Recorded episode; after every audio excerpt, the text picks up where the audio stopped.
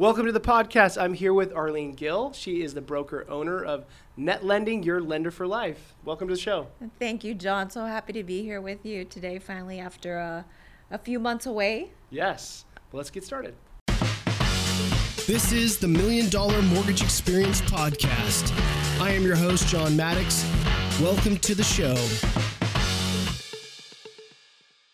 All right, so Arlene, you do non non QM loans. We Tell me a little bit about like how you got into non QM.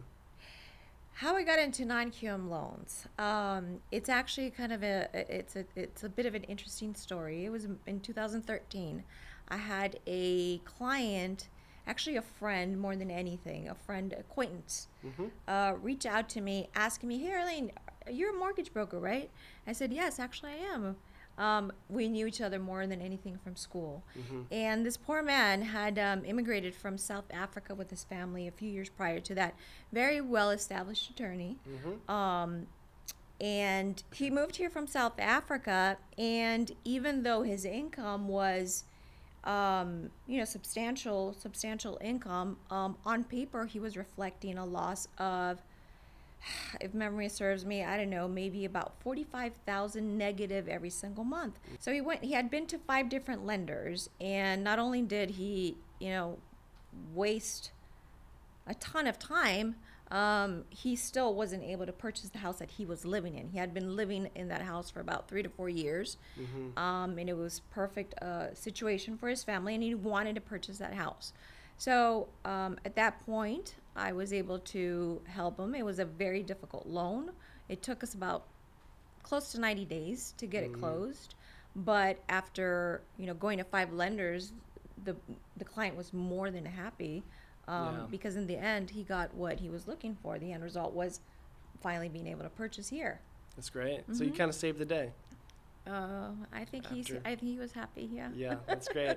that's what I love about non QM too is you know not, they don't always take 90 days, but sometimes when they do, and the borrower is just so grateful, a lot of times they refer you business. They tell you, they become kind of like an evangelist about you as a per, as a broker, and they're like, Right. you've got to try Arlene, or you got to try, absolutely you know, this lender because they got me when no one else could get me a loan, and so it just it really shines. Um, you know when you can get these kind of loans done, so I love that. Absolutely, and no, non-QM loans never, never, ever really take ninety days. In this situation, it was there was a lot of moving parts where he was selling um, a business here, um, as well as a business where he was originally from. So there was just a lot of moving parts. Fun, funds coming from Australia that we had to source. So there were a lot of moving parts, which Yeah. complicated the the transaction. But in reality, um, non-QM loans always close in thirty or less days. Mm-hmm.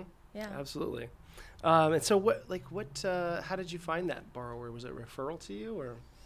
that borrower specifically was kind of an accident he was more that he was so frustrated he was kind of like just swimming uphill Calling all different people right and- right right exactly and um, again he was an acquaintance and um, you know he became a, a client for life That's great. well, that, that's that's good when you can get it closed, and they usually are happy, so that's good. Um, what are some of the challenges that you've faced with non-QM, and how has that evolved, maybe over the last couple years that you've been doing it? The challenges sometimes are when you have to explain to a client um, why their rate is slightly higher Mm-hmm. um, when they have a substantial amount of liquid assets in their bank accounts, when they have a you know 780 plus FICO score, when they're putting 25% down, Right. they don't always understand why. Why am I not getting that you know that rate that I see advertised at mm-hmm. my bank when At I Quicken or whatever, yeah. Exactly. Well, because you know they they they won't be able to do that type of financing. It's two Right. different two different worlds alt- altogether: the traditional and the non-traditional. So, how do you usually tackle that question? If they're like, I can't, why can't I get a 2.75 rate? Like, how do you usually answer it? Uh, typically, I did. It's, it's it's a simple it's a simple explanation. You know, we're not we're not going the traditional route. We're Yeah. not we're not using your tax returns in order to qualify for this mortgage. Whereas typically, you know, any of these institutions that you see these rates advertised would you know it's the first thing they're going to ask you. Right. This is common sense underwriting versus you know this Fitting little box. box, You fit yeah. Mm-hmm. in the box, wonderful. You don't fit in the box, little hair outside the box, you don't get a loan. Yep, yep, Yeah. that's good. Yeah, I always like to kind of add in there, you know, if you were W 2'd, right, and you were paying all these taxes every month and you weren't able to do all these write offs, you know, you'd pay a lot more in taxes, but you Mhm. would uh, maybe save a little bit on the interest rate. So, what would you prefer? Would you rather pay more, you know, if you could compare apples to apples, would you rather pay more taxes and get a little bit lower rate? Or would you rather save on your taxes and enjoy the all the perks from a, as an entrepreneur or as a self-employed person or someone who has assets only or you know versus someone that just is a W2 job it's just it's a it's some, that's kind of how I approach it usually but I think there's so many ways that you can do it and uh, usually they they kind of get a- they come around right you kind of like have They to do. at first they're like it's not fair like I you know but once you tell them the reasons behind it they kind of usually they'll get it if you do a good job right they do And I find myself having that conversation uh, very frequently and and breaking it down for them as um, well. If we were to go the traditional route, this is what um, this is the tax implication that Yeah. you would have, and none of that is going to your equity to your home, right, right? yeah Whereas if we go this route, everything's going into your equity, into into your house, that's right and they yeah. understand that very quickly. Once you bring up the tax implications, Yeah. They yeah, they, it. they know Mhm. why they're and most most of them I think entrepreneurs in general like really en- enjoy that tax break, right? Like they get to write their car off, they get to write off all these other things.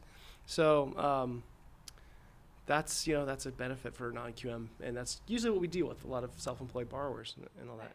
So one of the cool things about um, non-QM we, talked about is you know you get referrals, right? Like so when you do a non-QM loan for one borrower, often they'll tell their friends or family, other people that they know that are like peers, like other other entrepreneurs, other business, you know, self-employed business owners.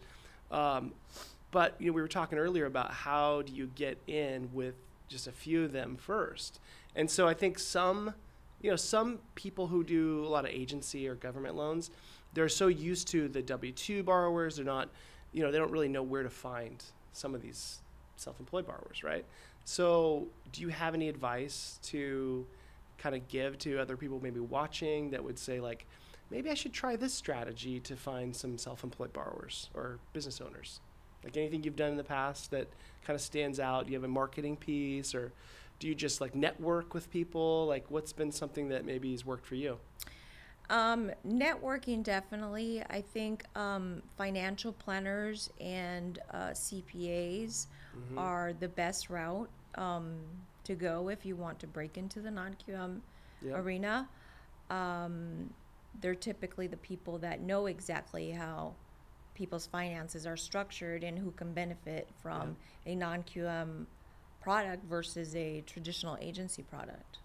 I've gone as far as just going to like a happy hour or lunch with Of course. an, an, an accountant and just Right. telling them about the product and they're like, "What? This exists?" They didn't know. They have no idea. Right, right, and right. then they can think of, "Oh, I just did Mr. Jones' taxes or Mrs. Smith's taxes, and now I, they can go back and like." You should probably do this. I know you have, you know, either you paid cash for your house and now you can leverage it, or, you know, you did this, this, or, this or that, and now they they're stoked because they can give a referral to you know their client and then vice versa and you especially if you do if you do your taxes with a good accountant then sometimes that's an easy way in if you have right, a good accountant right. Many of these loans are really created around conversations. You know, I, will call them Mm-hmm. t- table conversations when people start to, to you know, share. Oh, I tried to do this, but I can't because my taxes are structured in such a way.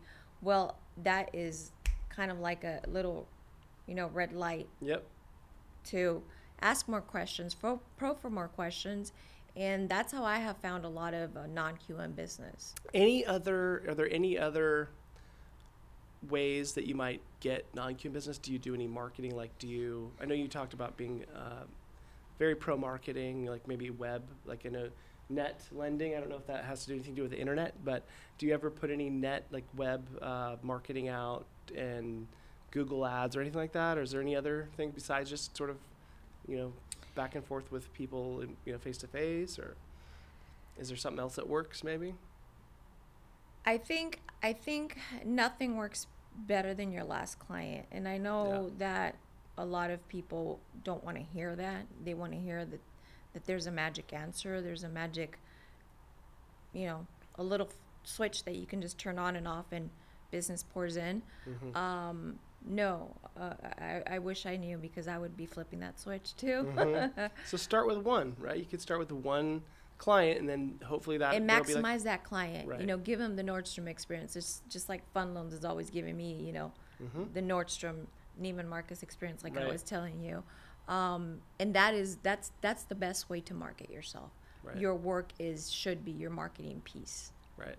Yeah, because people do like to tell people about when they get a good experience, right? of course. And they tell people when they get a terrible experience. That's Oh, that that one's gonna go even further. Right. Yeah, that's gonna be a huge marketing piece if you don't do a good yeah, job. you don't want that. No, you don't want Um, so we, you know, you're kind of saying what you look for in a non-QM lender, but is there anything else that you look for, like more product, or like what do you like about non-QM lenders? Like, was there something that stands out that you look for? What I look for in a lender is what I have found in fund loans, which is responsiveness, um, product, Mm-hmm. variety, competitive rates, Mm-hmm. incredible service, incredible service, um, honesty. Mm-hmm. I n- always know where my file is at when there's a problem. Yep. Immediately, I know. Mm-hmm. So I know how to how to navigate. And when you know how to navigate, you have better control of transaction, and you're able to provide a much better experience for your for your client, which then translate in translates into additional business. It's good. And that's how you grow your business. kind of goes back to what we, we were just saying Right. too. Um, have you accessed our text message alerts yet? Have you? Did you know about that, No, I didn't know about that. Dave? Dave. No, we're, we we rolled it out a little bit ago, but we've been testing it. So if your loan gets approved, or when it gets approved, and when it Oh, wow. funds, you get a text message. So you know as soon as the funder hits the fund button that you're loan funded. It's amazing. So make sure you ask. technology. Make sure you ask Alex about that later. Yeah, like a favorite failure you might have. Um, yes, so definitely, we all have failures that we can learn from. Failures are the the best things to A learn great from. teacher, The, exactly, a great teacher.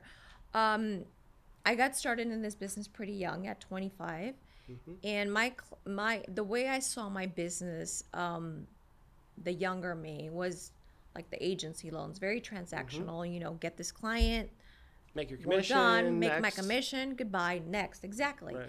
and um, I did very well, very well. Quickly burned out, and I Mhm. left the industry before the, the before the crash, before the meltdown. I left uh, December 2006, Okay. and I decided to follow my passion. you know, they say follow your passion, follow I your did the passion. same thing. So right? We'll, yeah, yeah, yeah. We'll swap stories later, but keep going. Um, so my passion, animals. And I moved to LA. I took off the business suit, which you know we all wore business suits back then, and I put on the, the the beach bum dress and my flip flops. I leased a house in Manhattan Beach, and I took my kids with me. Nice. Literally moved like from one month to the other, and um, and I created a dog grooming line, which I was very proud of. Um, the first USDA certified organic line in the country. Yeah. Nice. So I was able to get it into all the Petcos across the country and was doing phenomenally well. And all of a sudden, I was bought out. My shelf space was bought out by a huge company, Wow. and my business was dead. Literally, like almost from one day to the next, it was dead. Got depressed. We all have to go through that. Mm-hmm. Got back up, you know, a week later, and I said, "Well, what do I know how to do?" Yep. you know so i went right back to doing mortgages but this time um, i found myself after i was you know beat down went through my failure i found myself really having a different approach to my business and that's how you know, your lender for life came to be because now i'm very much vested in each and every one of our clients and their financial future Yep. and that has given me um, a very different perspective and motivation to help my team build my team grow my company and and help people That's cool. really help people I mean, at the end of the day, that's kind of what we're doing. It's rewarding, right? When we help someone, when they close on their house and they get that new house and they're so happy, and or you saved them that money, or you gave them that cash to build their business, or whatever it is. we're doing something that's rewarding, right? And so I It think that is. that's amazing to hear that you know that has impacted you and you learn from those things, and now you're just continuing that, and it's that's a great thing. So I know you're gonna have clients for life. I'm sure you already do. So. Um, well, that's the end of the podcast. Please like, share, subscribe. Also, comment below if you have any questions for Arlene. Reach out to her. If you're looking for a loan, you can always call Arlene, right? Oh, always, She'll, always. she'll take great care of you. Maybe she'll send it to Fund Loans. We'll see. but thanks for joining, and we'll see you on the next podcast.